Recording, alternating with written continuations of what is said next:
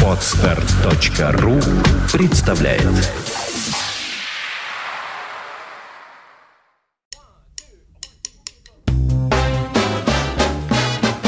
Слушать здесь.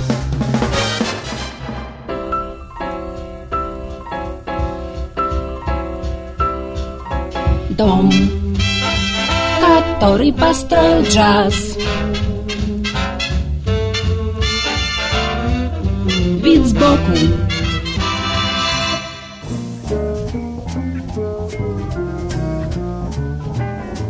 Всем привет! У микрофона Андрей Соловьев. Сегодняшний выпуск я решил посвятить творчеству музыканта, для которого джазовый бэкграунд стал надежной почвой для того, чтобы завоевать совершенно особое положение в мире ритм-энд-блюза и фанка. Это тромбонист Фред Уэсли. Детство его прошло в джазовой атмосфере, так как отец Фреда Уэсли был джазовым музыкантом и даже какое-то время руководил собственным биг-бендом. Сначала он давал сыну уроки игры на фортепиано, потом нашел ему педагога по трубе и, наконец, когда подростку исполнилось двенадцать лет, купил ему тромбон, который и стал его основным джазовым оружием. Все складывалось очень удачно. Едва отметив свое двадцатилетие и сделав первые самостоятельные шаги, молодой музыкант сразу же попал в группу самого Джеймса Брауна, который ориентировался совсем не на джаз, но прекрасно понимал, что для духовой группы хороший джазовый опыт и глубокие знания в этой области просто необходимы. Поэтому приветствовал изучение джаза и основ джазовой аранжировки, а в концертных версиях своих номеров оставлял своим лучшим инструменталистам место, чтобы посолировать. У Джеймса Брауна Фред Уэсли познакомился с выдающимся саксофонистом Мэйсио Паркером, сотрудничество с которым протянулось на многие последующие годы, а основы аранжировок для духовой группы, которые мастерски писал Уэсли, составляли стилистические находки и открытие хард-бопа, уходившего корнями в блюз, спиричуэлс и урбанистический фольклор черных американцев.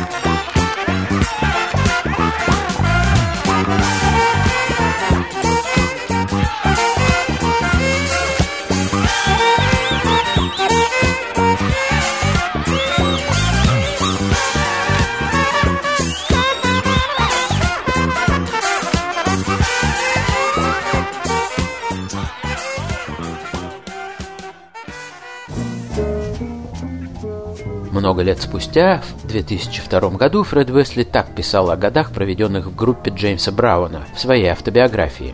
«Мне много советовали, как и куда двигаться в моей карьере. Я часто слышал фразы типа «Будь с тем, кто тебя вырастил. Если оно не сломано, не чини». Ну, по-русски это будет «Лучший враг хорошего». Мне советовали довольствоваться тем успехом и наращивать ту славу, которую принесла работа с Джеймсом Брауном. Проблема в том, что я не могу заставить себя гордиться музыкой, которая не на сто процентов моя. Особенно потому, что у меня действительно есть стиль и звук, которые очевидно и неоспоримо уникально мои. Моя способность адаптироваться к стилю того, с кем я в тот момент находился рядом, была чрезвычайно важна, и именно эта способность помогла мне внести свой вклад, но я не был инициатором, и никто из других музыкантов, игравших в группе Джеймса Брауна, не был инициатором. Вся так сильно повлиявшая на мир музыка Джеймса Брауна была создана мозгом самого Джеймса Брауна. И я лишь частично могу назвать своим то, что по сути дела было творением другого человека». Конец цитаты. Эти слова объясняют причину ухода Уэсли от Брауна. В тысяча девятьсот семьдесят третьем году они расстаются, и очень скоро музыкальные пути приводят молодого и полного сил тромбониста в стан другого гиганта черной музыки, создателя направления P-Funk Джорджа Клинтона. Он колесит по миру в составе легендарных проектов «Парламент» и «Фанкоделик». Примерно в это же время осуществляется и джазовая мечта Фреда Уэсли. На некоторое время он получает возможность играть в группе тромбонов прославленного оркестра Каунта Бейси, какое-то время буквально балансируя на грани выбора между джазом и фанком. Но музыка Клинтона, современная, яркая, чувственная, оказывается более притягательной, и он с головой погружается в эту демоническую стихию. Для аккомпанирующего Клинтону состава он придумывает хлесткое, запоминающееся название «Horny Horns» – «возбужденные дудки», которое становится нарицательным именем для инструментального джаз-фанка как такового. Сегодня, если оглянуться назад, может показаться, что эпоха Джеймса Брауна и Джорджа Клинтона – это относительно небольшой, скорее короткий, чем продолжительный период в развитии афроамериканской музыки. В насыщенной событиями биографии Фреда Уэсли, который стоит на пороге своего семидесятилетия, этот этап тоже как будто бы занимает довольно скромный отрезок времени. Создав в тысяча девятьсот восемьдесят восьмом году свой собственный ансамбль, который назывался то Fred Wesley Band, то Fred Wesley Group, музыкант выступал со многими звездами современной сцены, с Рэем Чарльзом и Веном Моррисоном, с Лайонелом Хэмптоном и Ванессой Уильямс. Даже аккомпанировал самим Red Hot Chili Peppers, играл клецмер в проекте Abraham Incorporated и гастролировал с хип-хопером по имени So Called. Но все-таки ранние альбомы, всего-то две пластинки, записанные с Horny Horns, и по сей день остаются самым мощным и значительным достижением музыканта.